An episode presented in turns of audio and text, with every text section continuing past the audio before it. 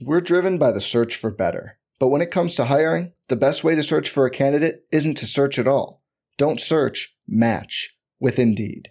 Indeed is your matching and hiring platform with over 350 million global monthly visitors, according to Indeed data, and a matching engine that helps you find quality candidates fast. Leveraging over 140 million qualifications and preferences every day, Indeed's matching engine is constantly learning from your preferences Join more than 3.5 million businesses worldwide that use Indeed to hire great talent fast. And listeners of this show will get a $75 sponsored job credit to get your jobs more visibility at Indeed.com slash BlueWire. Just go to Indeed.com slash BlueWire right now and support our show by saying you heard about Indeed on this podcast. Indeed.com slash BlueWire. Terms and conditions apply. Need to hire? You need Indeed. Welcome to the March 8th edition, the Wednesday edition of the RotoWire NFL podcast brought to you by Underdog. It is a jammed pack, jam packed podcast, I should say. Both AFC East and NFC South are going to be recapped, uh, going over each team's expected moves. Um, Aaron Rodgers, if you've ever heard of him before, possibly the Jets.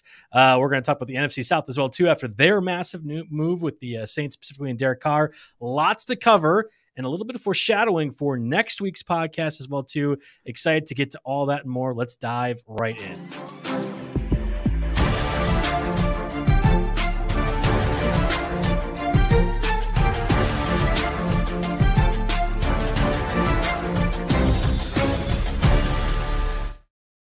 And welcome to the March 8th edition of the RotoWire NFL podcast brought to you by Underdog Fantasy. I'm Joe Bartel. Alongside me, as always, Jim Coventry. Again, Jim, massive packed podcast today because we need to cover both the AFC East and the NFC South. Next week, next week, March 15th, opening day of free agency, the, the, the everything part of it. Legal tampering is like two days before. Literally, first day of free agency will be kicking off March 15th. Jim and I will be live on RotoWire socials uh, on the podcast platform, and we'll have a podcast ready for you as that's happening. It will either be chaotic, awful, or somewhere in between. So I'm, I'm very excited for that. Looking forward to doing the live free agent podcast for itself uh, and uh, diving into that when it comes next week. But because of that, jamming a few of these divisions uh, in a two part, uh, more or less, podcast. So I'm excited for that as well too. Jim, how are you doing today?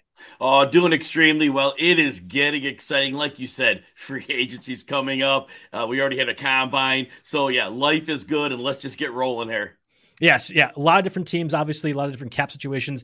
In past podcasts, I've broken down like the offense, defense, and uh, different situations because we've wanted to tailor this off-season podcast really to highlight the transactional moves, what teams could do, and things that we picked up last year as well. There's going to be more focus offensively from a fantasy perspective as to what these moves will mean for different teams um, and everything else. So we'll kick off things with the AFC East and of course the division-winning Bills sitting at 13 and three. They didn't play that Bengals game, so 13 and three, not 13 and four or 14 and three. They have that first-round pick, uh, number 28 overall another disappointing season, I think, for a lot of people who had Super Bowl expectations for Josh Allen and the Bills. They're going to be in a difficult cap spot as well, too. So at the moment, uh, March 8th, $17 million over the cap space. You have Jordan Poyer, their, their Pro Bowl safety, Rodger Saffold, uh, Tremaine Edmunds, really critical part, middle linebacker for them, and Devin Singletary is probably the most notable free agents for them. Of course, they had signed Von Miller to that massive deal last offseason. A lot of people were surprised by that. You have Josh Allen getting his major extension. I think that's the first move the Bills will likely make to free up cap space. You can really pretty easily adjust that, much like Patrick Mahomes does with the Chiefs, to free up about $21 million in cap space. That only puts you marginally over. There's other moves like Tim Settle, uh, Taron Johnson, their cornerback. You could cut both and maybe save $9 million. Mitch Morse, their starting uh, center, $6 million. I don't know what your thoughts on Nyheim Hines are, Jim. We'll talk about that in a second. You cut him, that's $5 million. I mean, these were the obvious moves. NFL teams now are so well versed in the contract that it's not as easy uh, to just outright project what you could do.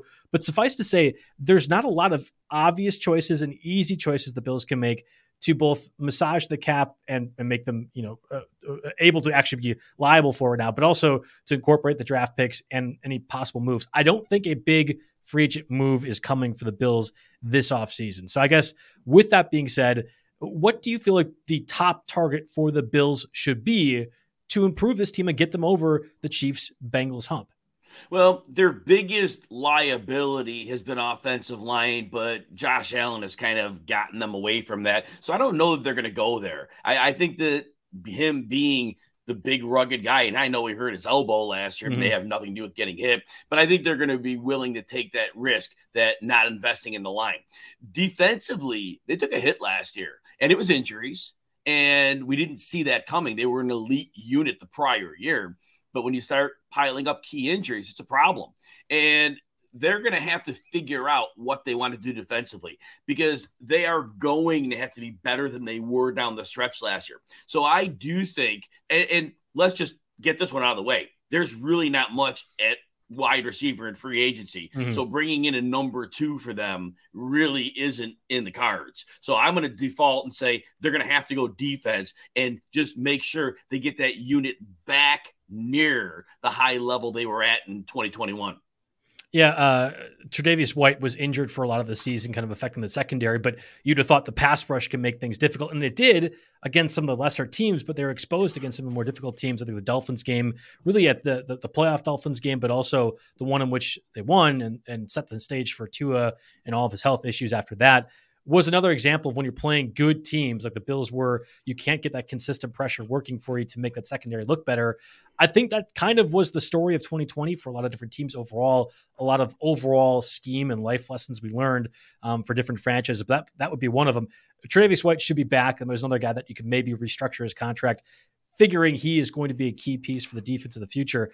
I don't think Tremaine Edmunds will come back. It's possible he's going to price himself out uh, from a free agent perspective which means their third round pick from last year is going to have to step up pretty significantly to take over that defensive role. Other guys like Jordan Poyer I mentioned as well too. I don't know if he comes back. I almost wonder if Micah Hyde might be a possible cut too. I mean, it's it's hard to imagine both Poyer and Hyde not being on the team, or at least one of them being on the team. Hyde could save almost nine million dollars. Was injured all of last season. We've seen teams make business decisions in the past I could see that safety spot, whether it be Poyer's or Hyde's, really being addressed uh, heavily in the draft to make that position a little bit more cheap if they're trying to improve defensively.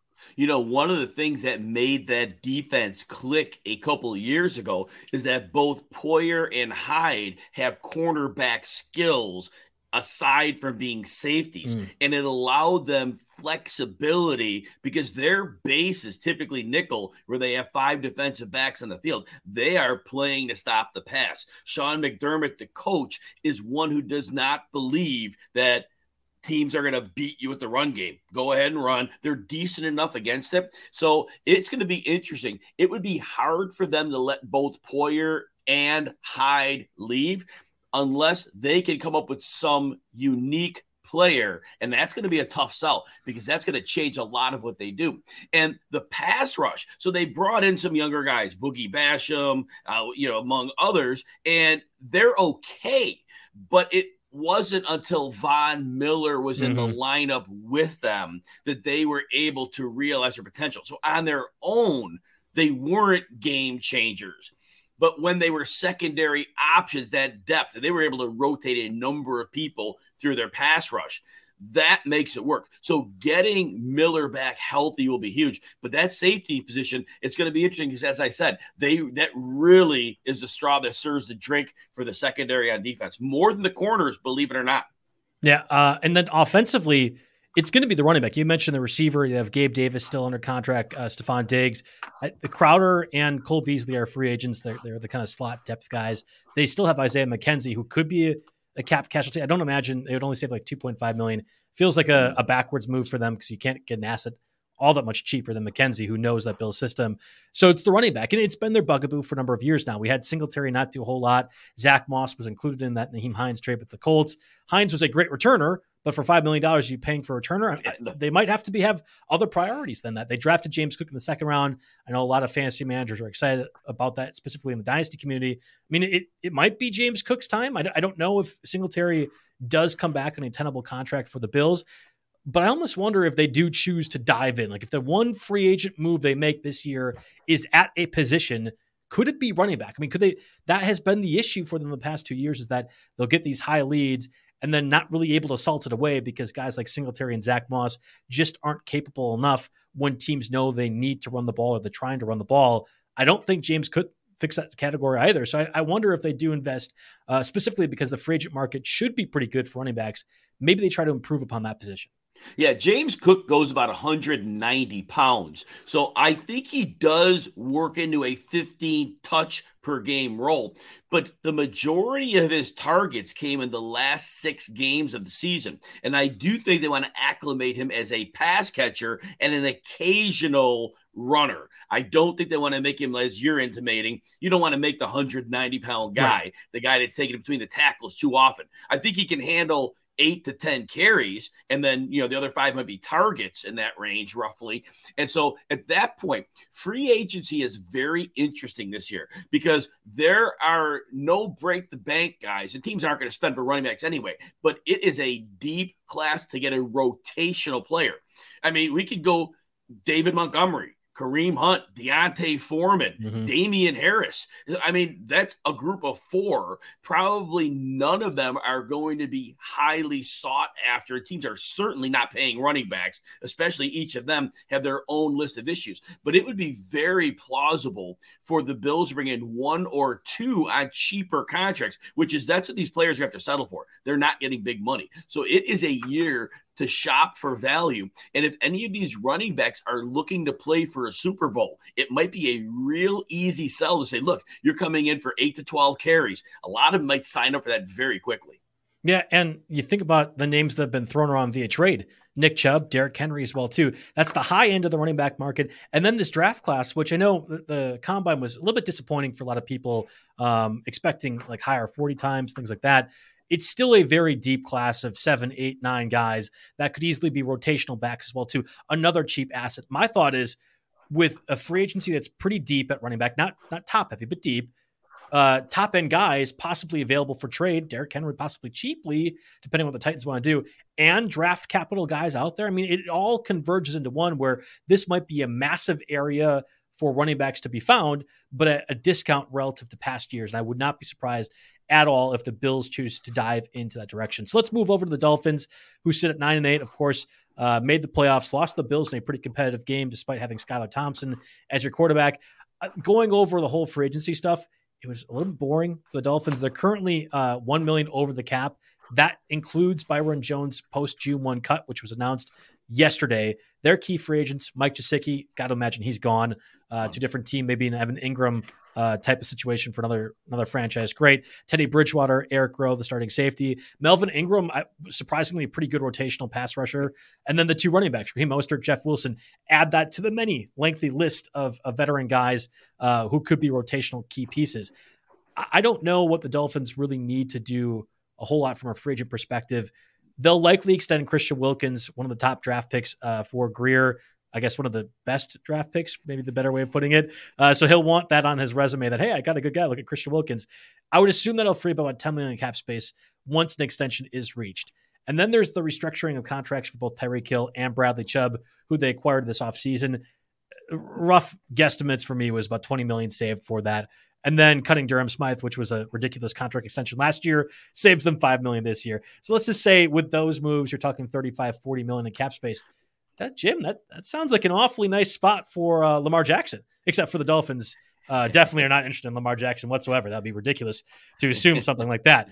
I, the, the Dolphins are going to have to make a decision at quarterback, whether it be Lamar Jackson, whether it be Tua and all of his different injuries. You have Herbert and Burrow with that first uh, or that, that extension likely happening this offseason. Well, Tua is in that category too.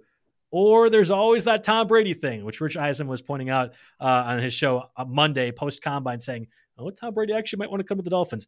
I've heard that one before. Suffice to say, Jim, lots to do with the quarterbacks uh, with the Dolphins, and I have no idea which direction they choose to do. No, and look, and I always say this, I preface this. I am very concerned for the health of Tua Tagovailoa. That's my concern. That I don't want this young man having his head in a spot where he can't function in his life. That's all that matters. But we're talking fantasy football, so we will bring up that aspect of it. The Dolphins have to have had internal discussions. What they tell us publicly is not what they're saying privately. They have to be terrified. I would imagine that if something happens to him on their watch at this point, it would be very problematic for them to be able to, at a human level, put him out there in danger's way. Now, is it's it seems to me it's probable they pull him out there this year, but I think if he has another head injury, I don't know if they're going to put him back on the field. And that's me. It's a complete opinion. There is nothing to base that on. So understand that. I'm not telling you that Tua is done. I'm not saying that, but I am very concerned and I know they are concerned. Those are some scary injuries. And, you know, all this buzz going around that nobody is going to talk to Lamar Jackson. And I don't know what that is. This might be very simple. There's two things to look at. He wants this guaranteed contract. I wonder if the owners, and this is this is not legal for them to do, have said behind closed doors the Deshaun Watson thing was what it was, but this is a situation where they can't set a new precedent of guaranteed contracts for quarterbacks because once another team does this, that becomes the norm. Any quarterback now has that. Right now, the league can still, I mean, the owners can still say, look, that was an exceptional situation. There were teams bidding for his services. It, it, was weird. But if they do it again, any quarterback coming up. So this might be teams refusing to talk to him. And they also think about this.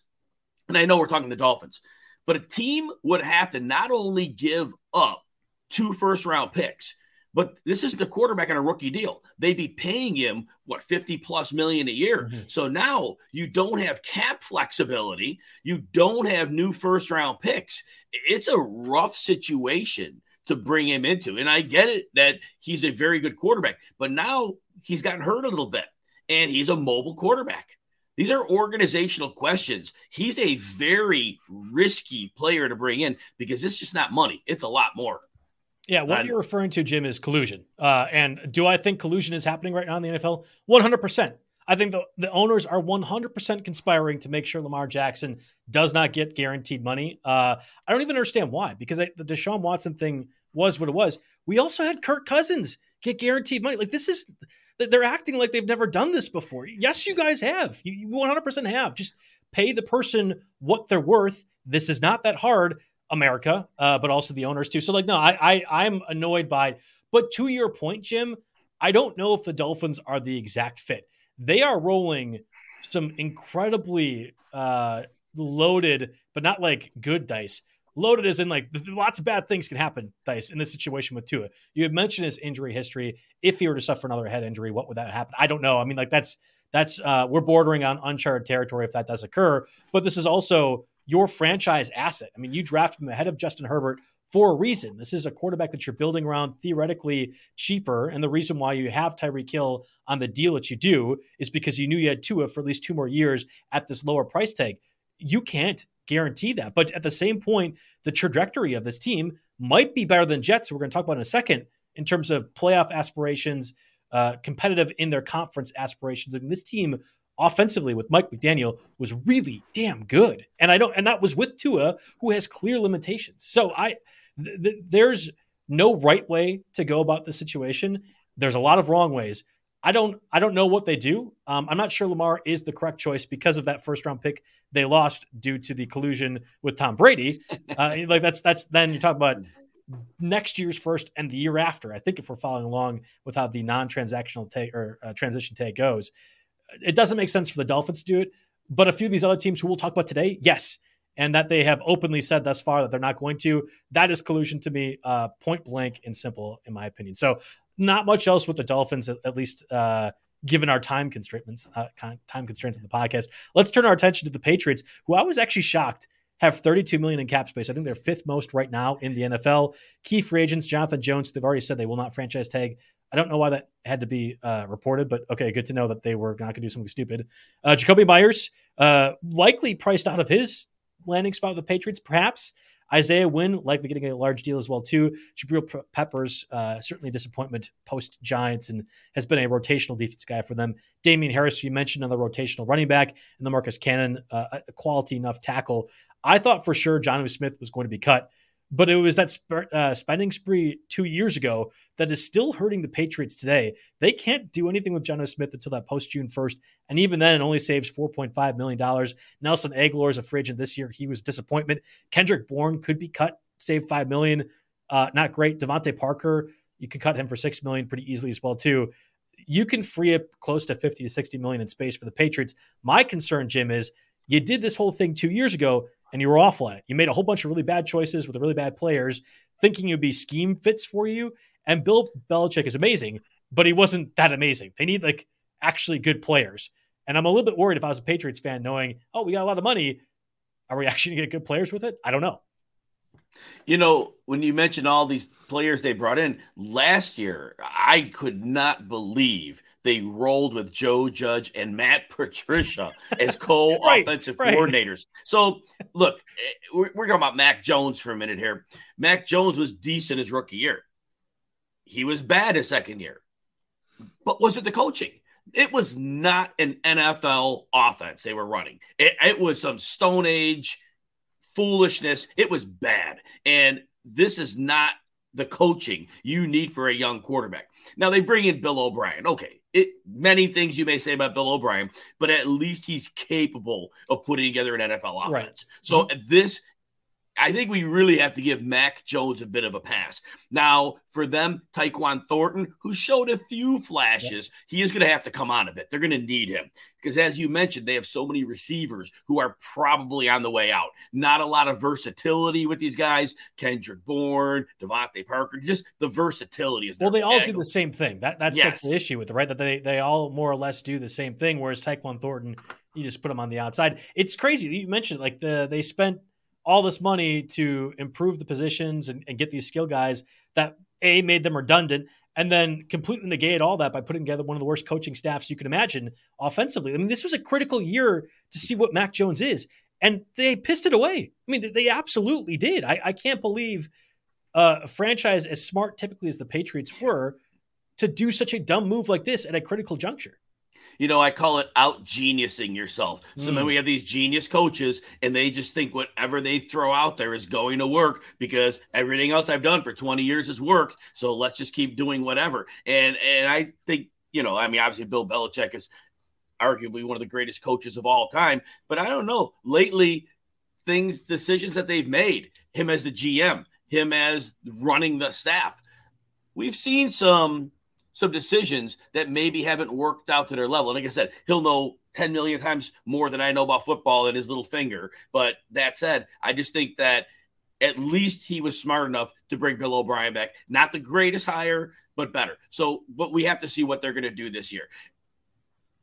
The, the Patriots have pick number 14, a good spot post combine, I think, for receivers if you're really to make that choice because you could trade back uh, get someone in that you know the 20 to yes. 24 range pretty realistically. You could also improve the offensive line. I didn't even mention in this, but Trent Brown, uh, another tackle, could be cut, save $11 million. So there's a lot of they do have flexibility financially, which gives them some purpose and direction. The Bill O'Brien, Bill O'Brien change, much like Nathaniel Hackett and Sean Payton, like you could uh, put a monkey at your coach, uh, or I guess me, the same thing, and probably is an improvement over Nathaniel Hackett for the Broncos. I think the same type of deal goes for Bill O'Brien, improving over Matt Patricia and Joe Judge um, in, in that regard. I actually penciled the Patriots in as one of the top landing spots for DeAndre Hopkins. Again, if you cut uh, DeVante Parker and you cut Kendrick Bourne, that's $11 million saved right there. Hopkins' contract a, a little bit more, uh, like in the 16 to $20 million range, and probably would warrant some extension if you were to be traded to the Patriots. That's the type of move that Belichick has made for the past two decades now. A depreciated asset for no real reason other than the team is desperate and capitalizing on it to make sure the other financial investments that you have, specifically the quarterback, continue to look the way you want them to. I, like I think – I think Hopkins might be the call, whether it be a second or third round pick. Um, I don't think that's that bad of an asking price for a guy that still looked really good. I thought uh, when he got back from his suspension. I know you're lower on Hopkins than I am, though. So, do you think the Hopkins move to the Patriots would be one that you would find positive for Mac Jones and them? I just think Bill Belichick is going to find it difficult to say This guy will be 31 years old in June. And look, Bill Belichick knows he has seen the decline of players. And there are not many players who are very good in their 30s. So Julio Jones crap out, mm-hmm. you know? And, and, it, and if Julio, and, and it, the list goes on. When you look down the rosters of teams, other than offensive line and quarterback, you don't see many 30 year olds out there, not many at all. And so I think that's the one concern right now, as it stands, Hopkins has a couple more years on a deal. So if you're bringing him in, and, and Hopkins mentioned he might be willing to be so flexible with some money, but he's still going to be making big coin. That would take him in the age 33. So if you're bringing him in, you're committing to a plus 30 receiver. So I, I think you're right that yes, you get an alpha receiver and that changes your whole equation. But man, the end comes without warning and it comes very quickly and it will likely come during this contract if he's brought over. So I just think that whichever team gets him, eh, there could be a poison pill in there. So I don't dispute you, but if Belichick sees the big picture of this, which he may not, that's right. why I'd be nervous. He, he, could be done. I mean, relatively soon. The guy's pushing 80 years old. If if he just said, "Nah, okay, I've had enough of Mac Jones. This this is just uh, not for me anymore." Uh, like I, you know, who who's to say? Uh, Bill Belichick has earned his piece in that regard. One positive takeaway, certainly from the Patriots, was the emergence of Rhamondre Stevenson, who proved that he was not only a, a between the tackles ball carrier, but also a very very good pass catcher and frankly one of the better all around backs that we currently have in the NFL. Damien Harris set for free agency, like I talked about. I would imagine he does not come back to the Patriots, if only because they drafted both Kevin Harris and Pierre Strong with early day three picks last year. Uh, where are we at with uh, Rhamondre Stevenson? Like, how are you valuing him entering next year, knowing what we know about how he played, but also where the Patriots are uh, and likely what they could do this offseason? Well, heck, I was one of the analysts in May of last year when people were drafting Damien Harris ahead of him. I had Stevenson way above him on my draft board. I saw him as a three down back. I saw him as a natural receiver, a player who runs with power, both in the run and the pass game. The versatility. I, I just felt that Bill Belichick can't go away from that enough. And he had 89 targets, Stevenson did last year, which was a great number. Uh, his production was up and down, but overall, five yards a carry. And this is what defense is targeting in the run game. And I think that he was a could have been a star two years ago mm. had he been used more regularly, which Belichick didn't do, which is fine. It when Stevenson was a rookie, that's kind of the way Belichick often does things. But I think at this point, Belichick may not have any other choice but to ride Stevenson because he is the real deal. And at some point, you just got to let him do his job instead of Kevin Harris or Pierre Strong mixing and matching. I'm sure they'll get on the field some, but I think Rhamondre Stevenson flirts with 300 touches this season. Not not the 400 on the lead back see, but I see him getting 300 touches, which is a little more than last year. It was close to that, but I think he gets a little bit of a tick upwards. And I do think – once the top six running backs or so are off the board, I think mm. he's a player that you're considering because of that three down skill set. And again, that pass catching ability in fantasy football is massive. Yeah, I guess I hadn't thought about Rhamondre Stevenson among the top 24 picks in drafts, but I wouldn't be surprised by August if we, we are like, that's just a foregone conclusion. That's where we're going to take Rhamondre Stevenson, given what the Patriots do. Again, the improvement over Joe Judge and Matt Patricia at offensive coordinator cannot be understated. I mean, like uh, literally anybody else out there might do a better job than those two combined. Uh, and if you say there will be better offense overall, Stevenson will be the one that benefits no matter if there is Pierre Strong and Kevin Harris factoring in. Because I, I, do think they'll get more work uh, than maybe you're leading on. But even still, a more efficient offense, which by default almost has to happen for the Patriots, will lead to Stevenson doing better. I was so impressed with his balance. I mean, like you talk about the best running backs in the league for a guy as big as Stevenson is to have the balance that he does. It's incredible. Josh Jacobs is one of the first guys that I'd mention when I uh, say I'm surprised by his body type because how quick he does things. Stevenson's like reverse of that, where I have no idea how he can stay on his feet and balance the way he does. That's a rare trait when I'm looking for fantasy players, specifically in offenses like this, rare traits matter to me a lot, no matter if he is sharing his usage. So I agree with you. I think Stevenson's going to be a pretty valuable commodity for the Patriots this year, and certainly in fantasy. Last team of the AFC East, because I want to make sure we get uh, plenty of time with Derek Carr and uh, the rest of the NFC South, is do I say my New York Jets? Is, is that is that fair, Jim? At this point, if sure. they end up trading for Aaron Rodgers, uh, their, their, cap space currently at three million dollars. Um, I would imagine if you were to acquire Aaron Rodgers, I'm talk about that in a second. There's a lot of different moves that could be made. Key free agents: George Fant, Connor McGovern, James Robinson, Ty Johnson.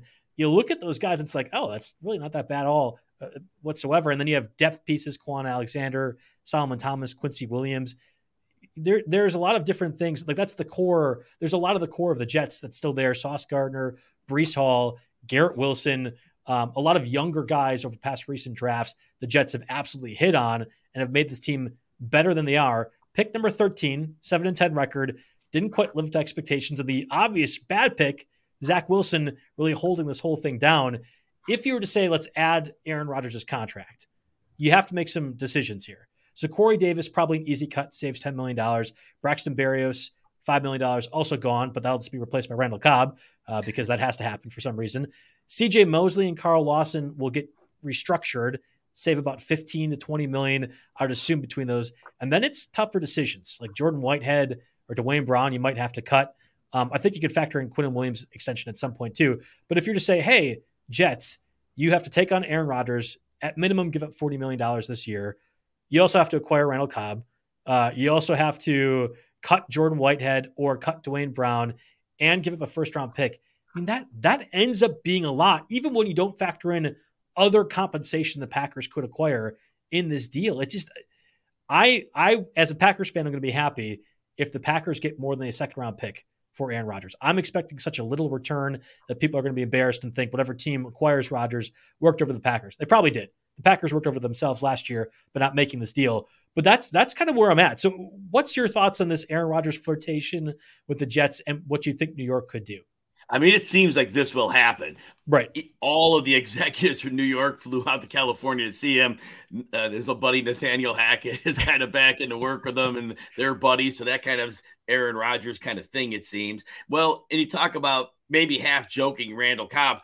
They're not bringing Cobb out there because they got Elijah Moore. And Elijah Moore was just left to rot last year. And that's rough because this guy is a great slot receiver. Played 66% there last year, but he should be a full time slot. He ran a 4.35 at his 40. He has 90th percentile agility and he has well above average explosiveness. This is a weapon that Aaron Rodgers can absolutely utilize. Um, this is better than 20 years ago, Randall Cobb, which I know he has been in the league 20 years, but it feels like it sometimes. And then, of course, you put Garrett Wilson, who could play outside, inside, wherever, and Tyler Conklin at tight end. You're giving him a trio to start with. Whatever else they put out at receiver, not really worried, but you give me the slot guy, you give me the outside alpha, you give me a very good receiving tight end. And actually, I think they'd be wise to run a lot of two tight end sets. That yeah, would be great. Yes. And then when you do that, then what this is what happened in Green Bay a lot too. They would run a lot of two heavy heavy sets, two tight ends, and then defenses put one less defensive back on the field, and then you're able to throw on early downs against lighter secondaries because the defense has to respect the personnel package. And at that point, Elijah Moore, even in a two receiver set, he could still be lined up on the same side of the field as Garrett Wilson, mm. but in the slot. They can make use of that as well. But um, so I do think there's many paths. So I am excited if Aaron Rodgers comes there because this will be the best receiver group he has had in some time. Yeah, and and I I'm not joking about Randall Cobb. He he will go to the Jets. He won't play over Elijah Moore, or at least the Jets shouldn't play Randall Cobb, but that's 100% going to happen. so whether they spend $3 million or $1 million or $5 million on Randall Cobb to the Jets, that is part of the deal when you're signing Aaron Rodgers. I don't know if Marcedes Lewis, I don't know if Mason Crosby is going over there. You mentioned a bunch of friends that he needs to have in his team, and the Packers seem to scoff at that uh, at his post game press conference. Like that, it, Randall Cobb is going to be a New York Jet if Aaron Rodgers is there too. So that's where I think uh, Braxton Berrios getting cut makes a whole lot of sense.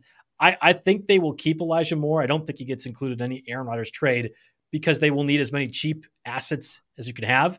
And even though the Jets tried their darndest to make Elijah Moore not an asset last year, he will by default still be that. So I, yeah, he'll he'll be on the team and should play. I don't know if I think it's as good of a receiving corps as you're mentioning, though, Jim, for Rodgers. Not that the Packers won by any means was good last year and even the years before, too. I mean, dating back to the Greg Jennings, Jordy Nelson, Donald Driver, James Jones, that was a legitimately good receiving corps. But if Aaron Rodgers isn't willing to work with his receivers, which we saw the past yeah. two off seasons, you're going to have some growing pains. And sure enough, a quarter of the season goes by, and it's like Aaron Rodgers only throwing 60%, and he's uh, getting upset and throwing his clipboard like Tom Brady. And you're like, wait, this kind of looks familiar. Oh, it's what he's doing with the Packers. Well, yeah, that's that's because he's not willing to put in the work during the offseason. I don't know. I, I hope it's I hope it's different because I, I root for Rodgers, even though it doesn't sound like it. Uh, but I would just be saying you're you're expecting something else from a Jets perspective uh, if you're acquiring Rodgers, and I hope they get that.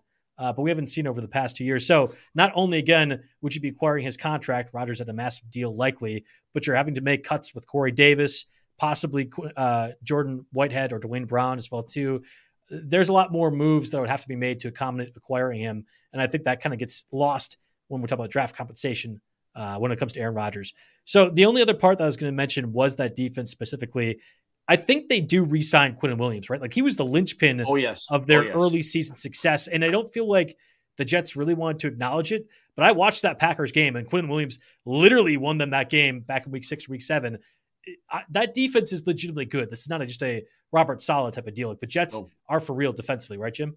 They can rush the passer. They can cover. I mean, they are one of the best covered. Sauce Gardner is already mm uh, I'll say top five corner, but I probably could go higher than that. But let's just say top five and be safe. And Re- Quinnen Williams is one of those rare game wreckers. There are probably about five of them in the NFL in the interior defense or across the defensive line, I should say. He can play inside, he can play outside. He is an absolute game wrecker. Not to Aaron Donald's level, but when you get to the next level, he is a game wrecker and they need him because he can unlock a lot of opportunities for them and he unlocks the pass rushers as well. So, yeah, they will definitely have to bring him back because you can't let a player like that walk out the door. Yeah, I thought for sure uh, yesterday we were going to do this podcast and open with the Jets having acquired Aaron Rodgers and what that means. It hasn't happened yet. Uh, of course, the ownership and everyone else did meet with uh, Aaron Rodgers in his house in Malibu. I think Nathaniel Hackett didn't board the plane back. So are they just like doing arts and crafts together at Rodgers' house? I'm not, I'm not sure. Maybe uh, braiding each other's hair. We'll have, to, we'll have to see what, what Nathaniel Hackett is still doing uh, over at Aaron Rodgers' compound. Maybe he got the uh, darkness retreat kind of uh, exposure or whatever it is. I don't know. but yeah, I, I, would assume that's going to happen. Like I, I, that is locked in stone in my mind that the Jets did meet with Aaron Rodgers. It's just a matter of when that officially gets finalized. So that is it for us in the AFC East. I want to dive into the NFC South. Of course, Derek Carr and the Buccaneers, which boy, I I know the salary cap pretty well, and I have literally no idea how they're going to maneuver this effectively and still be a playoff caliber team. But we'll dive into that in just a second. Let's get a word from our sponsors, Underdog. The 2022 NFL season is over, of course, but the fantasy football season never stops at Underdog Fantasy. It's the easiest place to play fantasy football. Right now, you can draft an underdogs the big board tournament with 1 million in total prizes and 200,000 given to first place. Think you know which incoming rookies will burst onto the scene in 2023? Well, if so, now's your chance to draft them at value. All you have to do is join the big board, draft your fantasy team, and that's it. Best ball, there's no waivers, no trades, and you get the best scores in your starting lineup each week of the season. And whoever has the highest score at the end of the season wins. Just head to underdogfantasy.com, the App Store, or Google Play Store. Sign up with promo code RWNFL. And not only to get your first deposit doubled up to $100, but you also get hooked up with that nice, sweet six month free subscription to everything RotoWire has to offer. That's March Madness. That's James Anderson and Clay Link and all the baseball guys. That's uh, Jim and I talking a little bit of NFL, more Jim than me, but that's fine. Uh, that's everything you can possibly get for six months free at RotoWire, RotoWire just promo code RWNFL. I don't know, Jim. Any, anything else you want to say with that? That is a great, great deal because a lot of our trials are a couple of days and six months. That gets you past draft season. So that is a deal you don't want to pass up. And I just will reiterate and I know March Madness? Our baseball team is second to none. So if you play fantasy baseball, get in on that. You'll catch the summer football, and oh my gosh, you are in for a great deal there. So yep, go underdog fantasy. Uh, code RWNFL again, also doubling up your first deposit up to $100. And you get those best balls as well too. We have a lot of best ball content on the site already. I know Mario Puig's been doing a lot. There will be a lot more post draft, post free agency, a lot of content overall if you're just into the NFL. So that alone too uh, worth worth the price tag. So this RotoWire podcast is brought to you by my favorite meal kit, Factor.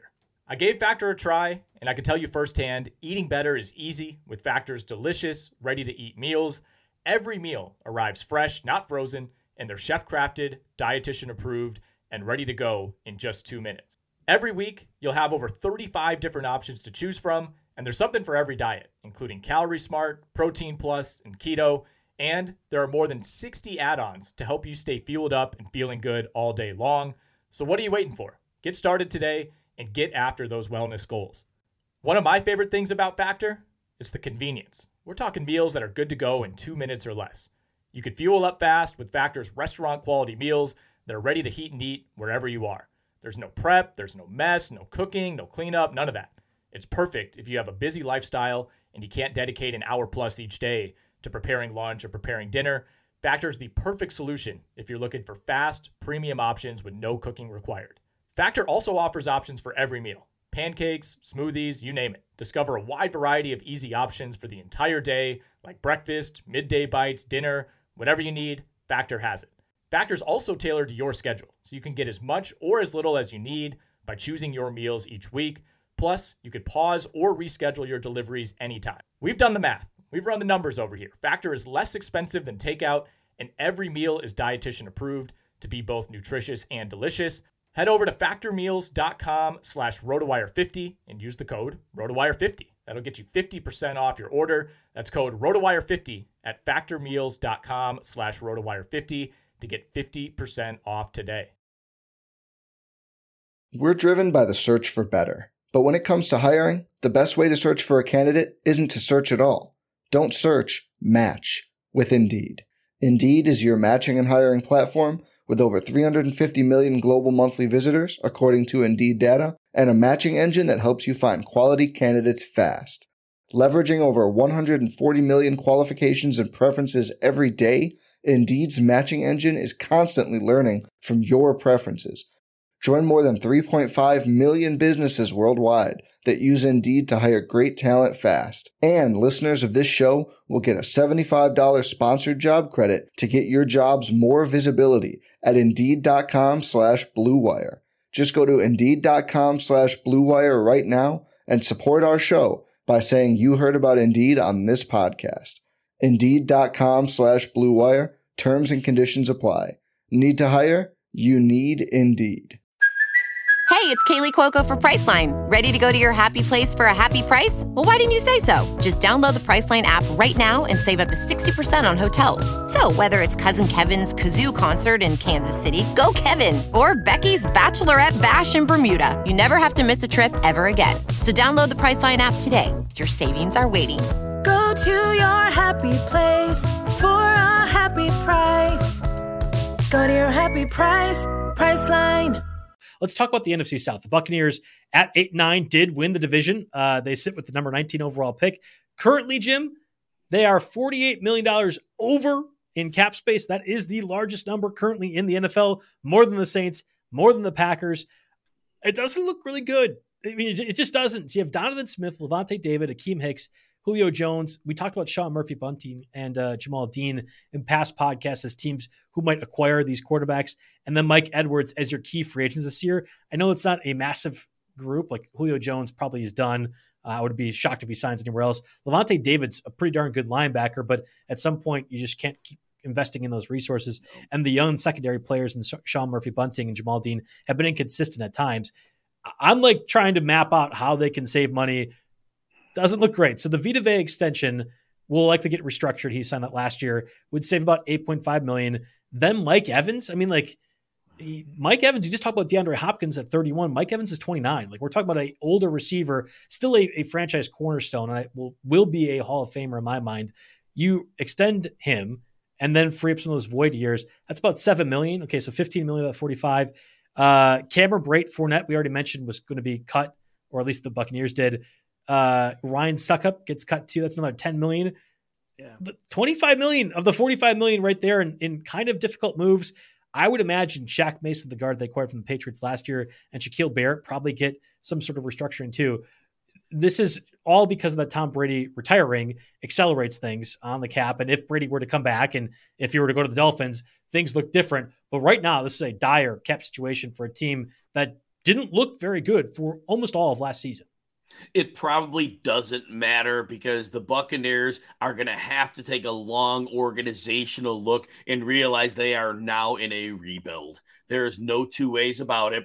They had a number of aging components on defense. Their offensive line has lost players over the last few years, and Donovan Smith is a is a good left tackle, not great, but good. And so he's going to have to be gone, and, and they just really need to blow it up start over. And, you know, I mean, Mike Evans will be around a little bit longer, but fine. But in terms of this team being competitive, I just don't see it happen. Lose, losing Jamel Dean to free agency, that is going to be a huge hit to them. I mean, that's an elite cornerback they have. the other players defensively are losing, not a big deal, but you're losing a cornerstone player, no pun intended with the word corner, of course. And um, you know, and then of course Chris Godwin will be another year removed, right? I mean, that's he's going to be a scrutinized move because I have in our notes here like you have two years left of Chris Godwin, both years twenty three million as a cap hit. That's one of the largest on a team that has a ballooning level of cap hits on the team. You could do an extension and and make that look a little bit better. So you have Chris Godwin and Mike Evans for a long time. Or do you consider trading him? That's where I was going to go to next. That was my next question. So I don't know, like if you want to factor that in here too, like I don't know. If you're saying we're going to stink, we are not going to be a good team. We got the Super Bowl with Tom Brady, and we're very happy with what's going to happen post Tom Brady because we signed up for that. We, we got a win out of it. I don't know if Chris Godwin is a guaranteed part of their future with that kind of cap hit right now over the next two years. The Buccaneers have to strongly consider moving Godwin if they have an opportunity to do so. He'll be 27, which is still young this year. But if they're doing a rebuild, by the time the rebuild is done, he'll be pushing 30. So this mm-hmm. year, next year, and then all of a sudden we're getting on that that precipice of 30. And we just see it. We talked about it earlier, so we won't go rehash the entire age thing, but it is tangible in the NFL. And so at some point, Chris Godwin has an injury history behind him. He hasn't missed a ton of time, but he's missed games in each of the last four seasons, and it's been multiple games in each year. So there's been a history of injuries. So I do think if they had the opportunity, this would be the sell time on him because his value would be extremely high coming off the knee injury, he didn't have the same level of explosiveness, but numbers wise, he piled up a ton of targets. Brady was just trying to get the ball out, it seemed to me, before getting hit. That was to the big benefit of Godwin. I mean, he didn't even have 10 yards a catch last year, 104 catches for only 1,023 yards. But um, again, it was just these short passes. Yeah, and they have Russell Gage as well, too, who you can't really cut. Uh, it wouldn't do anything financially for them, so you might as well keep Russell Gage around. I don't think Russell Gage is nearly as good as Chris Godwin, but if that's what you're asking Godwin to do, fine. Like Russell Gage could, could more or less pull it off. The part that I thought was interesting, if you were to trade Chris Godwin again, you're saving more money. But you look at the free agent markets like Allen Lazard, uh, Jakobi Meyers didn't talk much with the Patriots. I don't know if he comes back, but th- there's not a lot of like stud guys. Juju Smith Schuster also no. the top of that list. DJ Chark. I, like I don't Chris Godwin would instantly be the best receiver available oh, yeah. if you were to put him in free agency right now, like of that group. And if you are the Buccaneers and recognizing, okay, we are going to be in a rebuild situation, you can get some premium draft capital. I don't know if you it's more than a second or third. That's kind of what Hopkins is going for. And, and maybe you say Godwin's a little bit younger, similar injury history, a little bit worse injury history. Maybe I don't know. That's I, I think it's kind of like a admitting what we're looking at uh, with the NFC South division, but also the future without Tom Brady and saying, I think we can do better with an asset right now in Chris Godwin in a market that is desperately needing receivers. And oh, by the way, didn't get really aided by the NFL Combine too. Like there wasn't any guys that really jumped up substantially from what we were projecting. Uh, it's it's a low wide receiver market, and we know that position is a premium over the past two or three years. Godwin might be a trade that I, I think some are not some are not anticipating. And don't forget, in this era of heavy zone defenses Godwin has incredible agility, and he's shown that playing the slot heavy in his career. A team that is an offensive juggernaut that needs help to open and operate the middle of the field. Godwin would be an integral part of any team that wanted to go that route, makes life easier for your outside receivers. So, what he specifically brings, depending on the team that would look for it, it may be actually more valuable than what DeAndre Hopkins brings to the table. We know what Hopkins mm-hmm. is. He is an alpha outside, but that middle of the field is gold because a lot of teams will drop eight in coverage, drop seven, depending on what your offense is. Godwin's the player that beats all of those configurations. Yeah, absolutely. I want to spend some time on the Saints who actually did acquire a relevant franchise quarterback in the form of Derek Carr. Of course, I was talking with the Jets, who haven't quite made that move for Aaron Rodgers yet. Um, I will be honest right now, Jim, when I say I love doing this contract and cap stuff. Like it, I genuinely enjoy doing it. The Saints piss me off because I, I just don't know how they continually do it. And at this point, I just assume it will always happen. I have no idea what they are doing to always make it happen. And while I feel like I'm intelligent in it, the Saints make me feel stupid. So when I say that the the Saints are over 24 million in cap space, uh, they don't have a lot of options for easy cuts. I'm doing this with a I know exactly that uh, Mickey Loomis will figure it out and the Saints will be just fine and they'll probably sign two or three relevant free agents. Like I I completely understand. Derek Carr signing a 37 million dollar deal per year contract with the Saints still where they are uh, salary wise. I don't know how they continue to do it. Uh, key free agents for the Saints this year: Bradley Roby, Marcus Davenport, Mark Ingram, Andy Dalton. Jarvis Landry is the only really relevant one that I thought uh, maybe they would want back. I'm not positive. We'll talk about that a bit more. If you cut Jameis Winston, who after this Derek Carr trade, or I'm sorry, signing, feels like you need to do, you could save four million um, at some point, or via trade as well too something to consider. Michael Thomas is going to be a post June 1 cut. I don't think enough people are talking about that too, but he restructured his contract back in January to essentially hit the open market a little bit earlier. I'm surprised the Saints haven't done that yet. That's going to be 13 million that gets saved too. I don't know. How do we feel, Jim, about the Derek Carr era with New Orleans? Because that's going to happen, and it's going to be the thing for the next three or four years in a division that might not be that good. That Derek Carr could pretty easily win. You know, Derek Carr goes from an offense with Davante Adams and sometimes with Darren Waller when he was on the field, and yet Josh McDaniels realized we can't win with this guy, and that took guts. It takes guts He's a top 25 quarterback, maybe a top 20 quarterback in the NFL because it drops off pretty significant to the top 10, top 12, and so on right. and so forth. But he's in that range, but he's not the guy who's winning you anything. This is one of those stay in purgatory moves. Mm. He's good enough to win some games. He's good enough to have games where he's moving the football well. But there are too many games and long stretches where he just doesn't lead the team where they need to go. And this offense is interesting. The offensive line has been crumbling for the last two to three years. And it's at a point now where I'm not expecting much from the offensive line. And look, Joey Bosa called this out two years ago. He came out publicly and said Derek Carr can't handle pressure. So we know when we get pressure on him, he's going to fold. Now that's paraphrasing, but that's what he said. Right. And he's going to see pressure behind this offensive line.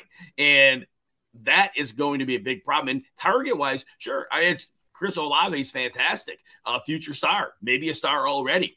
But outside of that, it's going to be really tough because he does not have classic weapons to deal with. And that's going to be problematic for him. And this is not a team any longer that is built to lean on the running game. Alvin Kamara, look, we don't know what his situation legally is. July 31st, he is yeah. going to um, face the judge based on that that uh, battery. Uh, yeah, d- dating back to the year before, right? He, he it's going to be now almost two years removed from the yes. from that Pro Bowl, uh, Pro Bowl allegation or uh, altercation, I should say. And I, it, it, sounds like he'll be suspended in some capacity. I, I would I would assume the NFL because he doesn't have to be guilty for the NFL Correct. to still make that choice, but they always act when that legal situation actually happens, which is why we haven't seen anything unfold dating back to that event last year. And last year, what was floated out was that personal conduct policy, six games minimum. And if that's the case, that's six games without Kamara. That is not good. So, anyway, I am very concerned. Derek Carr is a mid range QB2. So your super flex league's great, but this is not going to be a great situation. I just don't like the team around him aside from Olave. And I know you're going to ask me about another player soon, so I'll let you go. Yeah, well, I was going to say I'm higher on Derek Carr than I think you are, eh, but I I recognize saying he's a top 15 quarterback is quibbling because difference between top 15 and top 20 is so marginal, right? Like I don't I don't know if there's that substantial difference. But this is a what have you done for me lately league. And last year he got benched.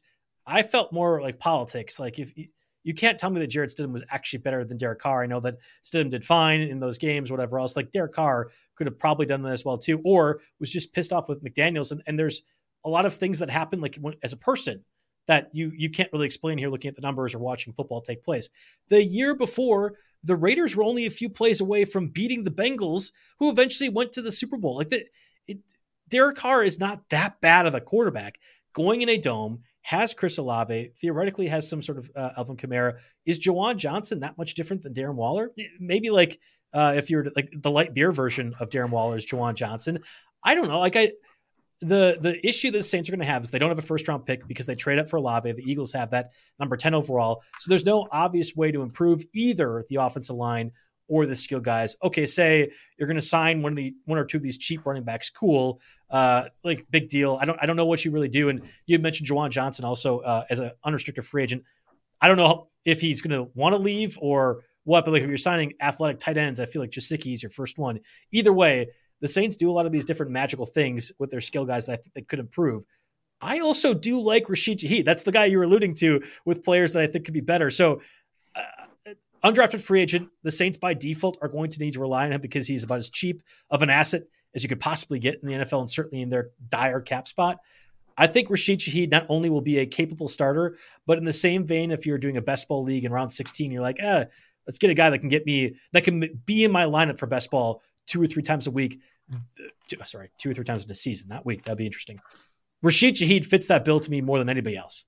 So, full disclosure, in all my best ball drafts off season, I have Rashid Shaheed on every roster. But yes, but but but what I'm I'm understanding is this though. He had 34 targets last year. He was not on the team all year. He signed in October, I believe. And so and he was two different players last year. When he came in in the beginning of the year, he was used as a deep threat and his speed was very real. Uh, he was mm-hmm. terrorizing defenses. But then the last few games, he was used more in a versatile role. But we're only talking 34 targets. So if teams are trying to adjust to his speed, now all of a sudden he's running short and intermediate, the defense had no idea what to expect from him. I always worry about the super small sample from an yeah. undrafted free agent, you know, in his age 25 season this year. Uh, so I have shares of him. I do see potential for real upside, but we have to be very nervous about the small sample size and if it, if extrapolates forward. Where are you getting him right now in best? I haven't done any best balls yet. So 12th round, 12th round, 12th round of 12 team leagues. Yes. Uh, yeah, I'd have to look at uh, available guys in that range. I love, I like, relatively speaking, I love Rashid Shaheed. I think he looked a lot better than people were ever willing to give him credit for. And what you mentioned at the end was really important that he was getting relevant targets. It wasn't, oh, just do the Deonte Harty run 75 yards down the field thing. We'll see if uh, Winston or Dalton or Taysom Hill can hit, hit you in a trick play. He was getting relevant targets at the end of the season. Was it the Saints also saying, eh, we're not going to win the division? I know we're kind of competing with the Buccaneers, but let's see what we have in these younger guys. And we're battered up with Michael Thomas and uh, Jarvis Landry injured too. It could have been that, you know, like it could have been force feeding it a little bit to see what you have. I don't know. I I'm interested. 12th round, though, maybe not so much. Uh, in best ball, it makes total sense because he is one of those players for the double digit draft range. 100% will be a top scorer in your lineup at two or three different junctures of the season. And that matters to me quite a bit. So, yes. Um, let's move over to the Panthers, who I'm, I'm interested. So, Panthers sit at 7 and 10 this past year. Of course, were competitive up until the week before or final week of the regular season. Have the number nine overall pick, though, despite that, because that NFC South division so bad. Cap space, they're tw- they're two million over right now. Good news is not a lot of major free agents to sign. Uh, Matthew Ioannidis, their defensive tackle, uh, probably a rotational guy at, at this juncture. Yes. Certainly strong, but rotational. I think it's going to be Bradley Bozeman, their center, that commands a deal upwards of 10, 12 million dollars per season if not more. And we've mentioned D'Onta Foreman on just about every podcast. Your quintessential rotational guy that maybe fits in as the, the bulk ball carrier. The change offensively, scheme wise, towards the latter half of the season helps the Panthers win a few critical games. The defense got a little bit better, not great though, uh, and certainly built through their secondary. And then Brian Burns as well too, who would imagine will get an extension at some point. I don't know if Shaq Thompson is on the team next year. Yeah, he has the, the cap hit at 24 million currently. If they cut him, they save 13 million. So if you're saying we are in a cap difficult spot, not an obvious way. Shaq Thompson's good, but not great. Hasn't really performed to that level. Saves that much. I, I wonder if he does end up uh, going too. But the real question is going to be what does Frank Reich and the uh, Panthers do at quarterback? No Philip Walker, no Sam Darnold. Uh, you still have uh, Matt Corral, who broke his foot, didn't play all of last season as a third round pick. You still um, could go a number of direction, different directions as a veteran or a rookie. What do you think the Panthers do? They have been trying to get something figured out at quarterback for a few years as Cam Newton's gone, and obviously nothing's come close to working. Eh, with the ninth pick, I have to think they'll do anything in their power if they believe in a particular quarterback to try to trade up and make something happen. From the nine spot, it's not insane to try to trade up, especially if they like one of those top three quarterbacks. And that that is the route I think they'll try. Now, whether the deal is exorbitant, if other teams are willing to pay more, but I, realistically, that would be the organizational move. You're bringing in a new coach. You'd like to pair him up with a quarterback and get the program started in the same way with the consistency. Now, if that happens, we don't know. But I do think they will make an attempt to get a quarterback that way, Joe. Can I give you a name? Uh, and I will preface it by saying it's it's not exactly uh, just a roll of the dice or a shrug of the shoulders. Like maybe I maybe I know something, maybe I don't, but maybe I know something. Um, Will Levis plus fifteen hundred, number one overall pick. You talk about trading up. I, you know, if you're to say what quarterback looks and acts like Carson Wentz, I don't think Carson Wentz ever put mayo in his coffee or ate the banana peels just raw. Will Levis looks a lot like Carson Wentz. Uh, I wouldn't be surprised at all. You mentioned trading up, that that could be the, the case. I would just say I'm, I'm interested in that line as Will Levis number one overall pick if they were to trade up with the Bears. So quarterback, okay, uh, certainly one too. I had also mentioned Bijan Robinson if they did stay at nine. Kind of an interesting, interesting fit too with what we know D'Onta Foreman was to do for the Panthers last year. The scheme obviously will be different, but they were reliant uh, with the Colts on Jonathan Taylor when Frank Reich was with the Colts. You get a stud running back, one of the top uh, draft the guys of all time, or at least of the last two decades or so, in Bijan Robinson. I, that kind of interests me as well too. Like you, you, you have options if you're the Panthers staying at nine offensively to improve along with DJ Moore, who feels like they're one lone offensive asset from a skill position way. Now their offensive line has really improved, so they don't have to mm. worry about that. But honestly, I don't see them going Bijan Robinson. They just had to get rid of Christian McCaffrey, who they picked in the top six or seven, I believe, when he was coming. And, and I think they realized the financial ramifications from an organizational standpoint they had because they had to put the capital into that running back. And so that's the problem. After three years, they're looking to tear up the deal and get a new one. And it, it puts pressure on the organization at that point. And so, and I, I, I really think, although Saquon Barkley was a good player when he's healthy, I think a lot of teams are not following that model mm. of wanting to take a running back in the first round just because they're gone quick. They want money. They, they, they have injury rate. I just, I'd be surprised unless it was the very, very late first that a team would invest, invest that draft capital in a running back. Interesting. Yeah. I, I, I guess I thought because the Panthers had success with McCaffrey, uh, and maybe if they cut out before that the, the end of his rookie deal, but five years of relatively cheap play for a guy that does a lot for them, operating in a similar vein as Jonathan Taylor. Um, yeah, I, I, actually don't. I still, I still will stand by. I think they, they could take Bijan Robinson, even though your your point is totally valid with what they did with Christian McCaffrey, the the amount of money they invested in him.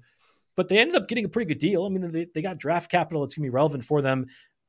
There there was worse there was worse running back mistakes teams have made more obviously than the Christian McCaffrey situation. And McCaffrey is a different player than yes. Bijan Robinson. No matter how special uh, Robinson might be, McCaffrey was a different level, and I, I, recognize that as well too. There's no easy cross comparison, but I, I don't know if their experience with CMC necessarily ruled the Panthers out from doing this again. So, any other notes that you want to make in the Panthers? Otherwise, I want to talk about the Falcons, who definitely are not interested in Lamar Jackson whatsoever. It's on to Atlanta. Let's go. All right. So, uh, the Falcons, along with a number of other teams, yesterday came out. Yesterday being Tuesday, said no, we we don't think Lamar Jackson's very good. Uh, clearly, even though we could get a MVP quarterback on the free agent market and only give two first round picks and some money for him, no, no, no, we don't want to do that. Definitely not collusion whatsoever. Falcons sit with $67 million in cap space, Jim. If, there, if there's one team in the past two decades that have said, oh, man, I love these running quarterbacks, really athletic guys. What can they do in a scheme and system that works best for Lamar Jackson? No, we, we, we, definitely don't want that whatsoever. That doesn't make sense for us to do. Oh, we wanted Deshaun Watson last year, but no, this is Lamar Jackson guy, uh, definitely not nearly as good whatsoever. It's a joke. And I do think the Falcons are going to consider Lamar Jackson at some point. They'll have this revelation. Oh no, I, I had no idea how good Lamar Jackson could be. Um, I, I think that is the, the the real landing spot for Lamar. If you're to say a team pays two first round picks and the 40 to 55 million contract, whatever it might be, the Falcons and their cap space make a lot of sense. The only issue is they're not a quarterback away. I mean, like th- No. this team is still, despite the seven and ten record, at a talent deficiency relative to the rest of the NFL. Uh, they might they might not lose many free agents. Kaleb McGary and Isaiah Oliver were the only two that I really thought would be worth re-signing. Casey Hayward, uh, if you were to cut him, saves five million. They could make things work to to get Lamar and additional guys. I'm curious. Do you feel like this is the top landing spot for Lamar Jackson? So it may well be, and, and from some standpoints, yes, but we have to look longer term. The assumption is if you're going to pay two first round picks, that's going to have to be a long contract. You're going to lose two first round picks. Your salary cap is going to be heavily impacted for the next number. You're 67 million under this year, but where does it put you next year and the three years following? It is a long term picture that not just a GM looks at, but the people who are in charge of your salary cap in an organization, they're going to have to look at that because what can you put around the quarterback to, Right. to, to bring in a team? We talk about this frequently, Joe. If you have a quarterback on a cheap deal, Justin Herbert, Joe Burrow, a lot of things can happen really well. But if the only way Lamar Jackson's going is guaranteed money for a long term deal, there's no flexibility there either. That, No, that changes it. Yeah, I was going to say, do they have a quarterback on a cheaper deal? What were your impressions on Desmond Ridder? Because I, he he entered last year's draft as a possible first round pick. He and Malik Willis, of course, fell down to the third round along with Matt Corral. And you're like, oh, okay, so this quarterback class really stinks. And Malik Willis didn't look like he knew what he was doing on the NFL field. I didn't feel like Desmond Ridder was that bad. And the whole point was that he just needed more seasoning, more practice, more repetition. Towards the end of the season, while Arthur Smith's archaic run only scheme didn't really make me feel confident in Desmond Ridder, I wouldn't say I feel bad either. It almost feels like uh, a more athletic version of Davis Mills after his rookie season. We also know how Davis Mills ended up in year two, and it wasn't a whole lot much better. Yeah, these four game cameos at the end of seasons, they're very difficult to quantify. First of all, he threw between 26 and 33 pass attempts. Those were obviously in that offense, they were going to be suppressed. And smartly, Ridder locked in heavily on Drake London. Mhm. London was like over 70 yards in all but one game. I mean, he was definitely doing well. And, and that speaks to him being a true difference making wide receiver in this league. But other than those connections to Drake London, Ridder wasn't getting a lot done. Now, again, there wasn't a lot of opportunity to pass the ball, but that is the problem we have. There was not much to base on. This will continue to be a run first offense.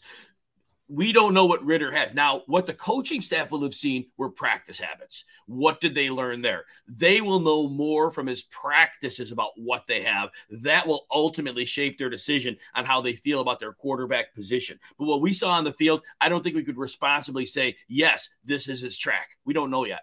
Yeah, you had mentioned a, a run first offense. That's not entirely true. It was a run only offense. I mean, like, I, how, how can we do this in the year 2022? Be a run only offense that the Falcons won seven games. I think is going to give Arthur Smith the confidence to continue to do this.